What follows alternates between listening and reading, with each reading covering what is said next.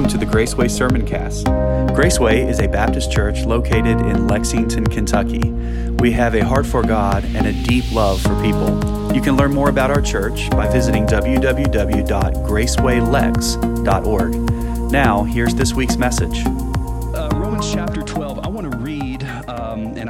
and I, am going to attempt now. This, this is a big goal. I am going to attempt to try to preach through the entire chapter this morning. If we don't, we'll kind of stop. We're going to really focus on verses 1 and 2. Uh, the rest of those verses, we're not going to drill down as deep in detail on those.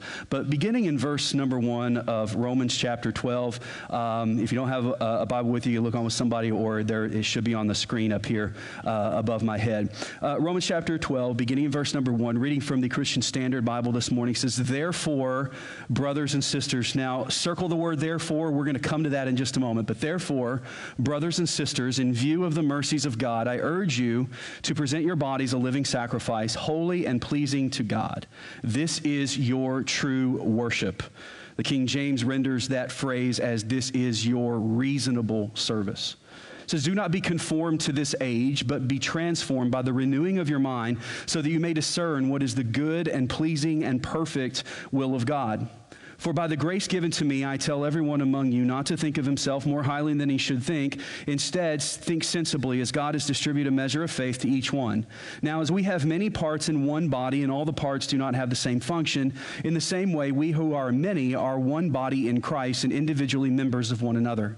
According to the grace that is given to us, and, circle or underline that phrase there. According to the grace that is given to us, we have different gifts. So if you have the gift of prophecy, use it according to the proportion, the proportion of one's faith. If service, then use it in service. If teaching, use it in teaching. If exhorting, in exhortation.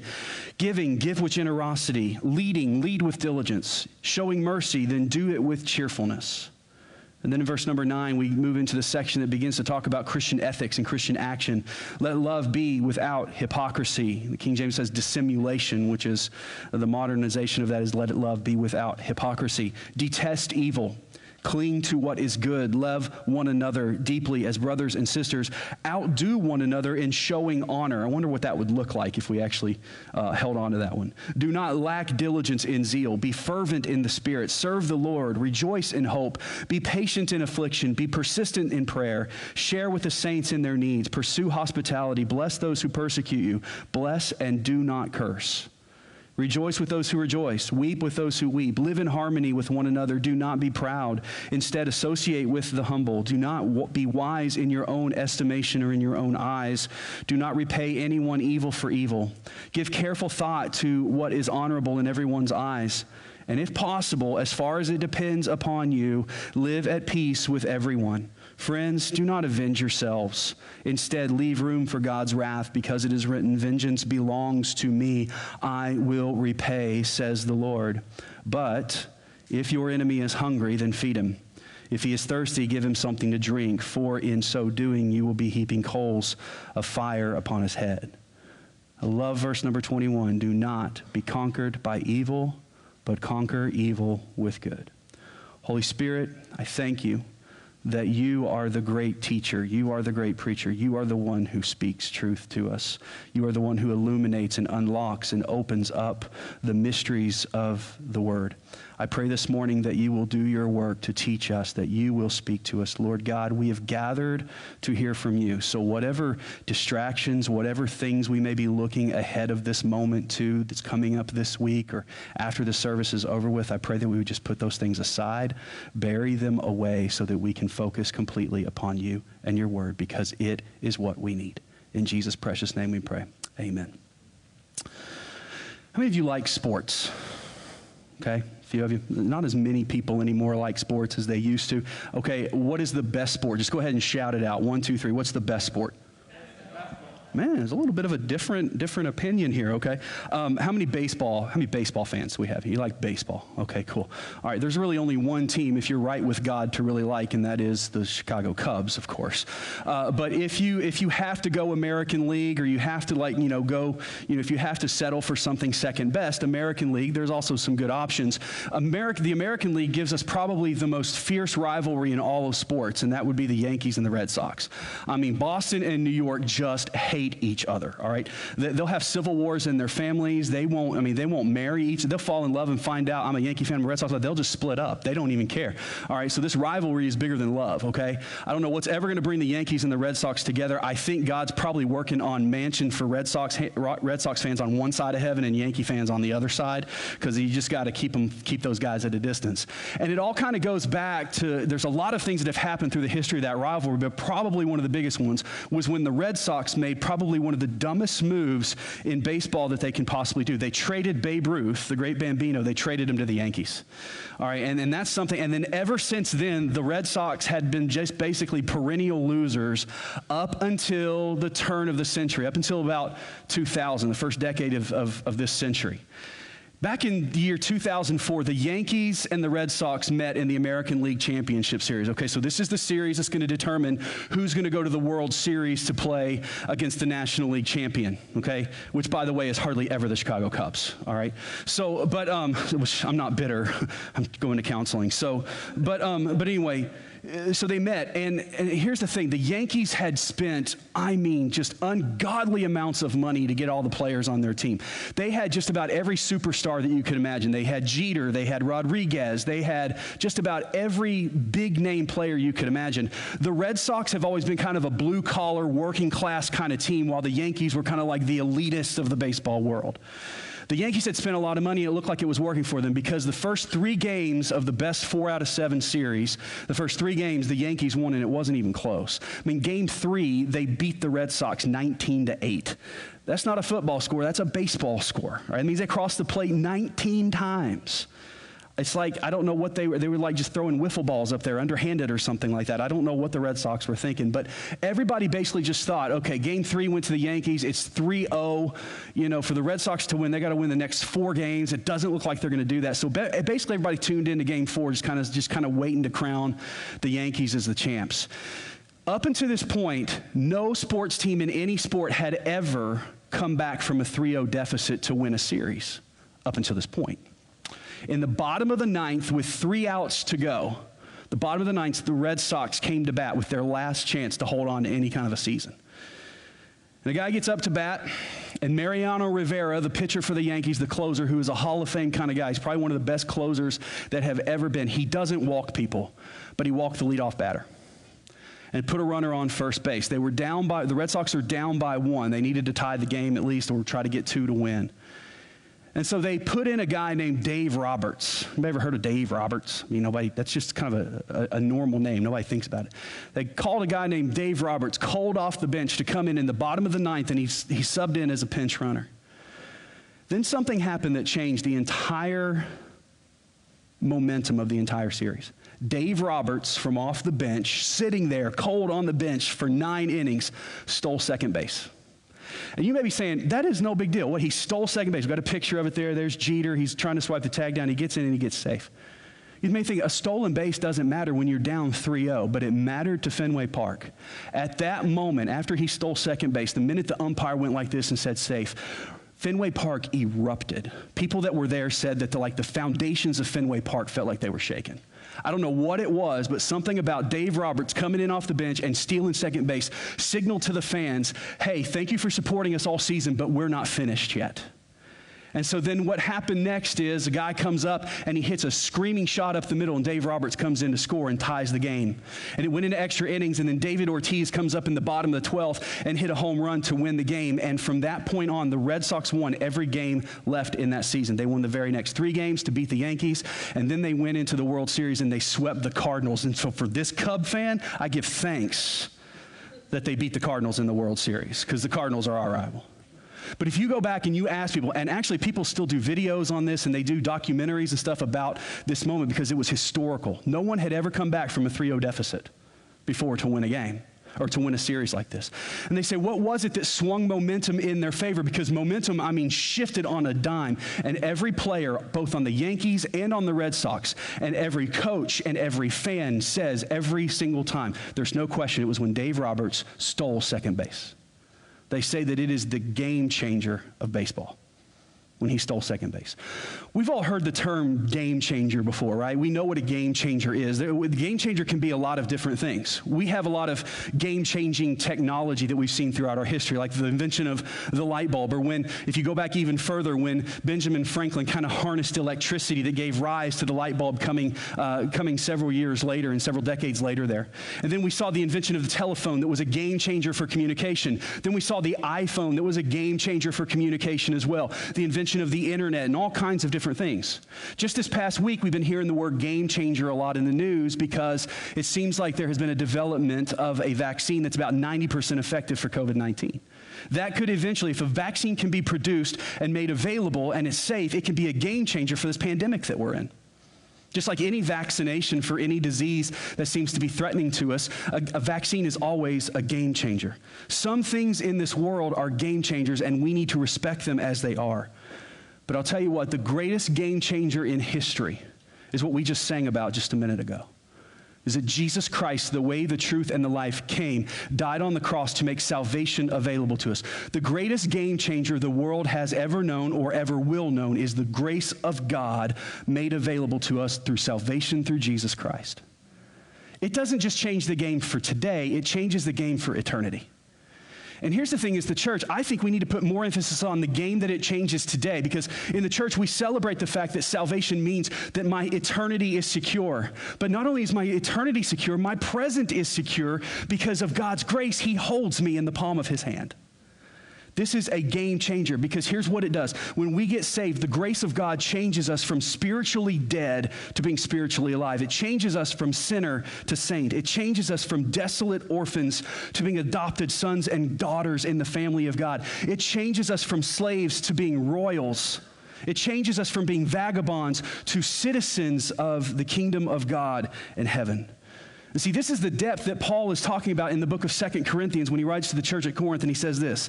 He says, Therefore, if anyone is in Christ, he is a brand new creation. He says, The old things have passed away, and see, the new has come, or the old has passed away, and all things have become new. When you get saved, church, you ain't the same. When we get saved, we're not the same. We're brand new. We're not just an enhancement of what we once were, we're brand new in Jesus Christ. And so, with that newness comes a new life. With that newness comes a, a new future, a new hope, and a new everything. And here's the big idea today that the grace of God changes everything. The grace of God changes everything. And because of Jesus Christ, my life and also my world will never be the same. And what that means is not just my life, not just my eternal destination has changed, but my life today has changed as well. I'm not just waiting on heaven, I'm living my life for the glory of God today. And my world has changed as well, which means everything that I take in, the world that I live in, its struggles, its accolades, all those things, everything is put in a brand new perspective of the filter of the gospel. And it changes things. You see, uh, kind of we back up in our text, when Paul writes if, uh, Romans chapter 12, he is basically, if you see that word therefore there, that very first word of our text, I told you to circle it. Because anytime you see that word therefore, you have to ask this really deep question What's therefore, therefore? Right? This one word is a like a like a trailer hitch that links chapters uh, 1 through 11 to the rest of the book of Romans. See, chapters 1 through 11, we talked about this a little bit in last week's sermon. Chapters 1 through 11, Paul basically outlines the doctrine of the grace of God, the saving grace of God, what it is, where it comes from, who can have it, what it's for, all of these things. And he ends by basically praising God because he says, "Your knowledge is just too deep for me to grasp and understand, so I'm just going to trust you as the sovereign Lord and the loving God and the merciful God who dispenses grace to all. Doesn't matter if I think they deserve it, He dispenses grace to all of us because it's His grace to give. And so he teaches us about grace, but then he hitches now to the rest of the book that now what we know about grace, we got to do something with what we know about it. And what we know about grace means we got to share grace with other people. So he says, therefore, or in light of the grace of God, Let's shift gears. Here's what we do with it. Because it does nothing to know about it if we don't do something with it. That old line, with knowledge comes what? Responsibility. So he links us together talking about the grace of God. We've seen this idea that doctrine should result in duty. Right? So now we shift into the duty that the doctrine gives us. We are thankful for grace. Man, we are big on grace here. It's in our name, so we better be big on the grace of God. That means we also, as a church, need to learn how to show grace. Because you don't want to say, hey, that church is called Graceway, but there ain't no, nothing gracious about it. Because then we are, it's false advertising, not of just ourselves, but of our Savior. So let's look at a couple of things. Paul gives us three game-changing points of grace. It changes our life, it changes our it changes everything about us. Here's three things that grace changes from Romans chapter 12. Number 1, because of grace, we are given a new purpose. Because of God's grace, I have a brand new purpose in my life. This answers the age old question, this philosophical question that people have asked. Scholars and philosophers have wrestled over this question for thousands of years. What is the meaning of life? Why am I here? What does my life, what is it going to amount to? Every high school senior sits and wrings their hands asking, What am I going to do with my life? What they're wrestling with is the bigger notion is, What is my life about?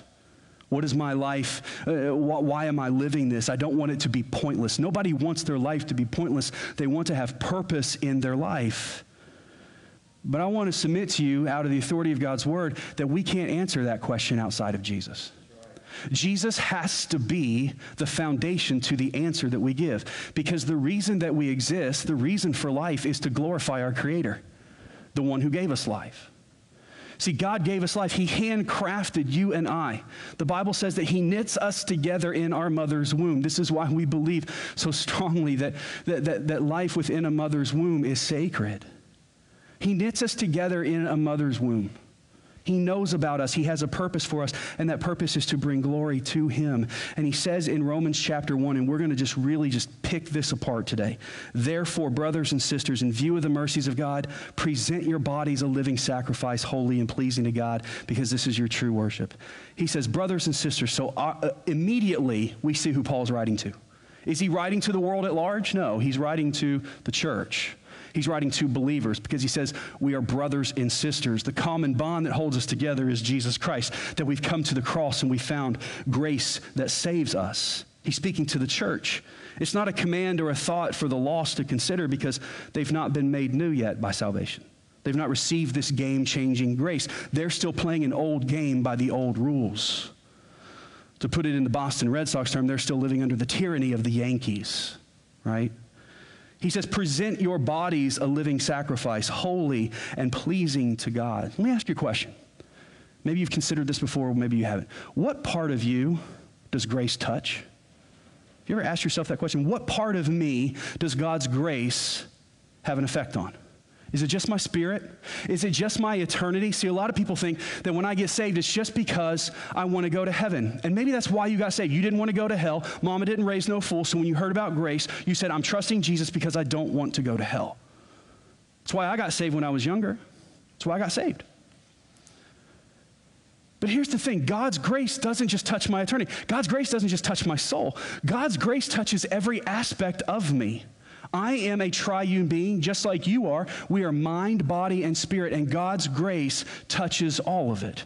You may be looking at me and say, His grace needs to work a little bit harder on your body there, Pastor. But his, it affects where his grace should affect where my body goes, what my body does, how I bring glory to God through my physical actions, through my mouth, through what I do, how I serve others. That's kind of what I'm getting at. And when he says present your bodies, what he's using that word in the Greek is the word soma, which is all of us, the whole encompassing of man. Not just dividing up into little parts, but when we are saved, he saves all of us. All of us. Jesus died to redeem the whole package. So salvation is much more than just getting your eternal fire insurance and your get out of hell free card. Salvation and God's grace impacts the here and now too, and we aren't just living in this giant waiting room just waiting on heaven.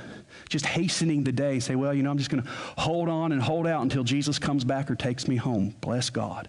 No, he has a job for us today. That's why he says, present your bodies. And then he says, as a living sacrifice. When we think of sacrifice, we think of loss, don't we? I want to lose weight, so what do I have to do? I have to sacrifice french fries and pizza, right? And a lot of other things too trick or treat candy and all kinds of other stuff, right? Anything that tastes good, real food, pizza. Anyway, you, you get where I'm going, right? We always think of sacrifice in terms of loss. Now, some of us are willing to make that sacrifice because losing something right now means gaining more in the end. But what if all you do is lose? What if the point of sacrifice is just losing? because you gain nothing back. But what if you're sacrificing for the good of something or someone else? We'll sacrifice for the good of our kids, we'll sacrifice for the good of our spouse. Here's what the Christian life is it's sacrifice for the glory of God. It's sacrifice for the sake of the gospel. It's getting myself out of the way and serving my Savior so that the world doesn't see me, it sees my Savior. This is our bodies. He says, I'm a living sacrifice. In the Old Testament, anytime we saw the word sacrifice, it was, I'm bringing a lamb to the slaughter to cover my sins. It was always in the negative term. Here, Paul changes the game. He says, present your bodies a living sacrifice. And this is the difference that Jesus makes, church. Jesus isn't the, isn't the Savior of the dead, Jesus is the Savior of the living. He ain't asking us to die for Him, He wants us to live for Him. He died so we could live. He says, present your bodies a living sacrifice. And then he says, I want it to be holy and pleasing to me. The word holy, we oftentimes look at that and think it means without sin. Well, all of us fall short of that, right? What holy means is to be set apart to be intentionally set apart and focused on something. When God says, I want you to be a sacrifice holy and pleasing unto me, what he is saying is, I want you to be set apart and realize that your life is now not your own. You have been purchased by the blood of my Son, Jesus Christ. You are my servant, but I am the perfect master. And it should be our delight and our pleasure and the greatest adventure of our lives to serve Him with everything that we have. See, as a follower of Christ, we're not just a sacrifice, we are a living sacrifice. And God has picked us, hand selected us, set us apart to be a billboard for God's grace to those who don't know Him. This is why he saves us and leaves us here on earth and doesn't just teleport us to heaven the moment we come to him, because he wants us to be walking, living billboards of God's grace and what salvation can do when you come to Christ. Let me ask you this question. Are you living your life in such a way, and is it your desire that when people see you, it causes them to be thirsty for him? See, we live in a, we live in a culture in a world that's very me centric, me focused. Everybody wants more likes on social media. Everybody wants to get their name out there. Everybody wants that viral video, right? But here's what the gospel says live for an audience of one and live for the glory of one. There's nothing wrong with people knowing who I am, but if they know who I am and know nothing about Jesus from knowing me, then I'm failed in my job as a servant of God. This is what salvation does it gives us a new purpose. My purpose is no longer just make this life as good as it can for me until I die. This purpose becomes make this life as glorious as it can for God and tell as many people as I can how they can find life in Jesus Christ too. And this is what grace has done. It has raised us to life. It has freed us from the curse and slavery to sin. It's set our feet upon a rock. It's given us a future and a hope. And then he says, This is your true worship. Now, in the King James, it says, This is your reasonable service. Which means, and that's what worship is, it's our service to God. So, in light of the great mercy of God and the extravagant grace that He's given to us, what other reaction should be expected than for us to live for Him? What other reaction should it be than for us to just say, Lord, you lead, I'll follow. You gave me eternal life. You sent your son for me. You gave up everything so I could have everything I don't deserve. What other reaction should be expected than for us to say, You lead, I'll follow, here's my life. Take it and let it be consecrated more to thee. See, of all the things that we could offer or give in light of the grace of God, God truly wants just for us to live for Him to live for his name. This is what makes Christianity completely different from other philosophies and other isms in the world today. Every other philosophy, every other religion, every other ism you find, you'll find that the way to God is to give of yourself, that you have to make your way to God. Only Christianity gives us a God who came to him when we couldn't go ourselves. In every other religion, you find the, the, the formula is man sacrificed for God. In, in Christianity, you find God sacrificed for man. And this is what it does it frees us up to live a sacrificial life in gratitude for Him and how good He is. See, I think the problem that we have, especially in the church in America today, because we live in such a land of blessing, is that we've just gotten over grace. We've just gotten over where we were before Jesus. We've gotten over how good God is because we think that we can find other substitutes. We got other substitutes that we think are better and more powerful and better for us and more sure and more secure than God. Maybe not for eternity, but for the here and now. We think that. So he says that we need to glorify God in this purpose. And the second part of that purpose, we're going to get through point one today, just letting you know. Why do I make so many notes? I don't even know. We live with his kingdom in view. This is the second part of our purpose to glorify him and live with his kingdom in view. See, his kingdom, if you go back to the book of Matthew and you begin to read the Sermon on the Mount in chapters 5 through 7, you find that what Jesus says, and he starts out, I mean, he comes out of the gate swinging in the Beatitudes in chapter 5 when he says, Blessed are those who are poor Blessed are the meek. Blessed are those who are persecuted. All those. He says this is what you want to shoot for in the Christian life. And none of it makes sense, especially in our American exceptionalist context. How many of us want to seek, say, oh, it's going to be better for me to be poor. It's better for me to be persecuted. It's better when people talk, behind, talk about me behind my back. That's better. We can't think of that in our context. But that's how Jesus says. What, it, what he tells us is Jesus' kingdom, his kingdom, is upside down from the kingdom that we have here on earth. It's upside down. He says, serve rather than be served. The least shall be the greatest in the kingdom of God. All of these things that Jesus said while he was here on earth teach us and tell us that if we live with his kingdom in view, we're going to look like freaks to the world who doesn't know anything about his kingdom. But don't look like a freak just for the sake of looking like a freak. If you live according to what God has given you, the grace He's given you, live according to His Spirit, people will take notice of it and it will cause something inside of them to say, It's different, but I want that. It's different, but I need that because I've been trying everything I know and it's not working. You seem to have peace and joy and all these things that I just have been looking for everywhere, and you say you find it in Jesus. I want some of that. Whoa. Live with his kingdom in view. He says in verse number two, don't be conformed to this age. Man, that's deep. I could go forever on that. And you're probably thinking, and you probably will. Don't be conformed to this age, but be transformed by the renewing of your mind so you can discern what is the good, the pleasing, and the perfect will of God.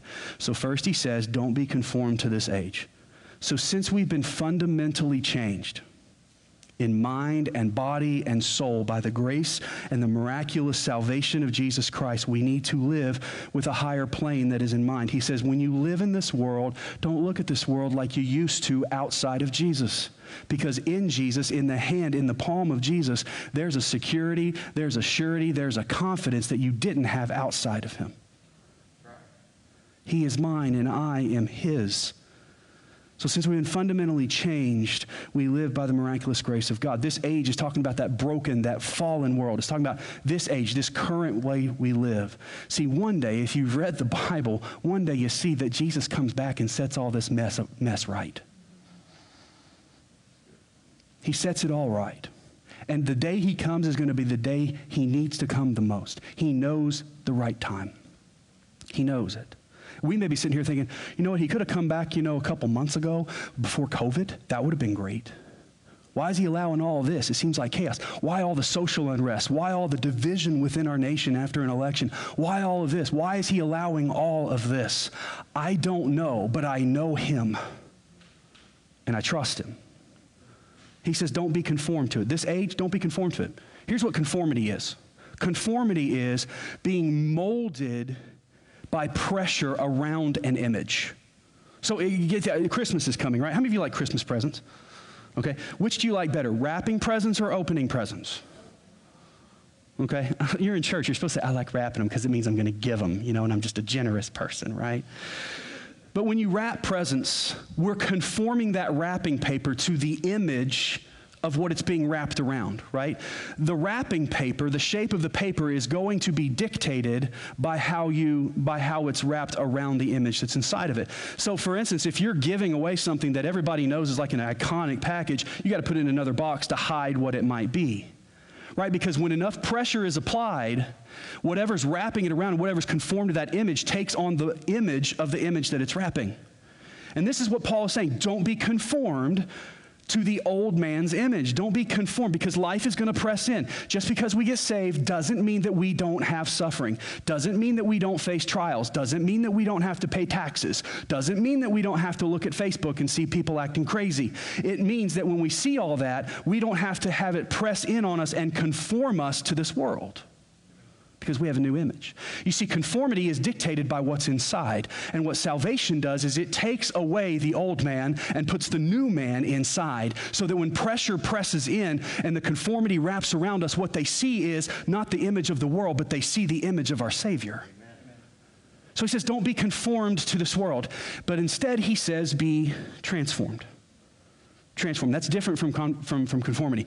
Transformation means being made completely new. I'm completely new. The word in the Greek is metamorpho, which is where we get our word for metamorphosis. See, what this means is by, he says, don't be conformed. I'm not living in a world that's controlling me. I'm living in a world under the sovereign hand of my heavenly Father, and he has it all under control. So he says, be transformed. So, this is better than conformity. It's like when the caterpillar doesn't just go into a cocoon and have wing and get wings and come out a caterpillar with wings. A caterpillar goes into a cocoon and he's broken down into a whole new substance and rebuilt into a completely new species. That's transformation. Conformity would be let's take this, uh, let's take this caterpillar and sew some wings on it. It's, it's, it's like eh, conformity is slapping some paint on some walls and making it look nice. Transformation is tearing down those walls and rebuilding them in a whole new layout. This is what the Bible is saying. This is what the gospel does. It doesn't conform us, it transforms us into his image. And I think that the church, what we're guilty of doing, is settling for preaching a gospel of conformity and selling it short by saying the gospel will just conform you to these rules and regs and to what a Christian should look like when we should be preaching a gospel of transformation. That you're never going to look like this until you're made new inside. God forgive us if we ever begin to settle for a gospel of conformity over the gospel that transforms. He says, You may discern what is the good and pleasing and perfect will of God. We see Paul outline that what we've talked about is not easy. Just because we're different does not mean that we act and think differently instinctively. When I get saved, it doesn't mean that I stop having temptation. When I get saved, it doesn't mean that I stop having fears and doubts. What it means is that now I'm set on this road of sanctification, that the more I know of my Savior, the less I am threatened by the things that are beneath my Savior.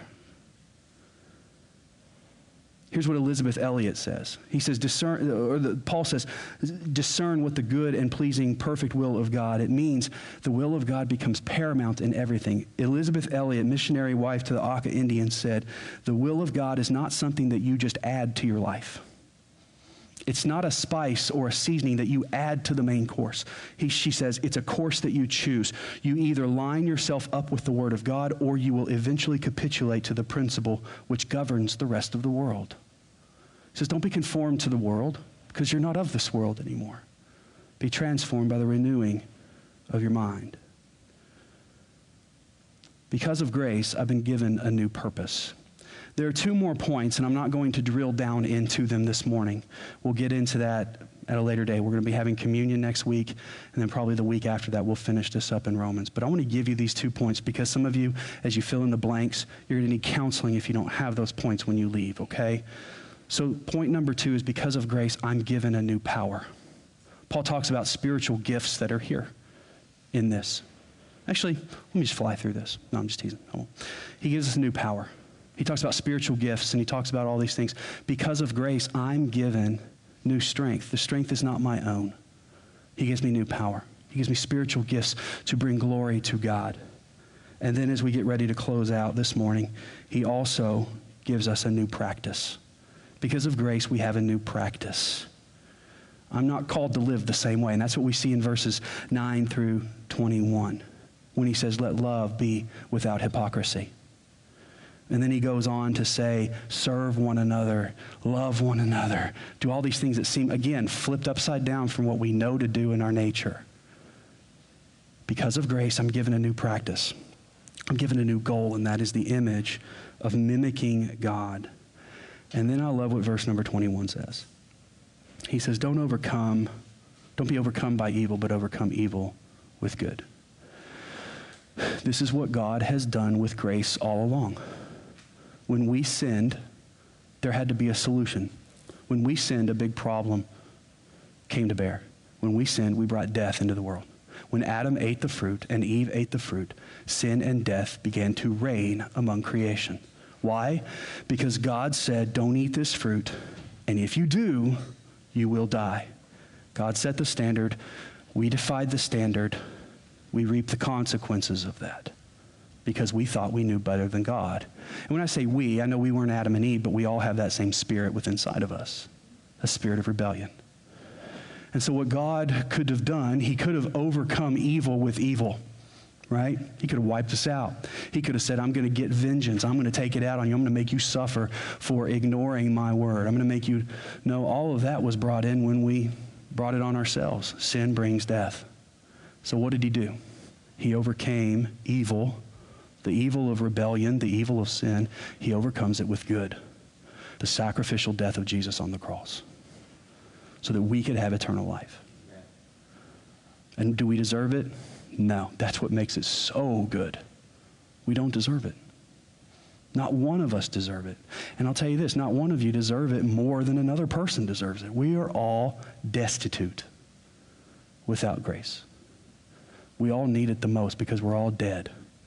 You can't get more dead than dead, right? You're not mostly dead, you're dead. And that's what the Bible says. We are dead in our trespasses and in our sins.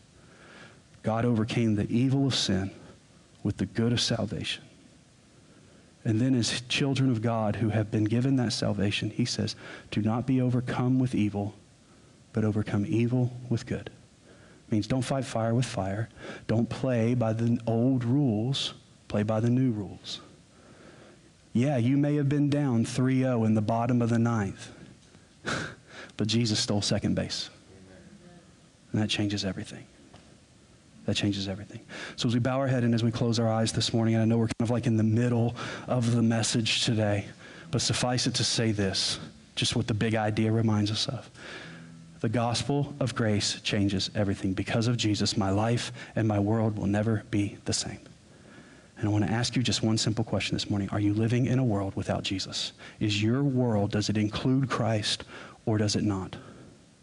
If it includes Christ, you have confidence and a hope of heaven. If it includes Christ, you have the Holy Spirit living inside of you. If it does not include Christ, there is a hopelessness that no matter what you may cling to, you're always going to come up empty. But with Jesus, you don't.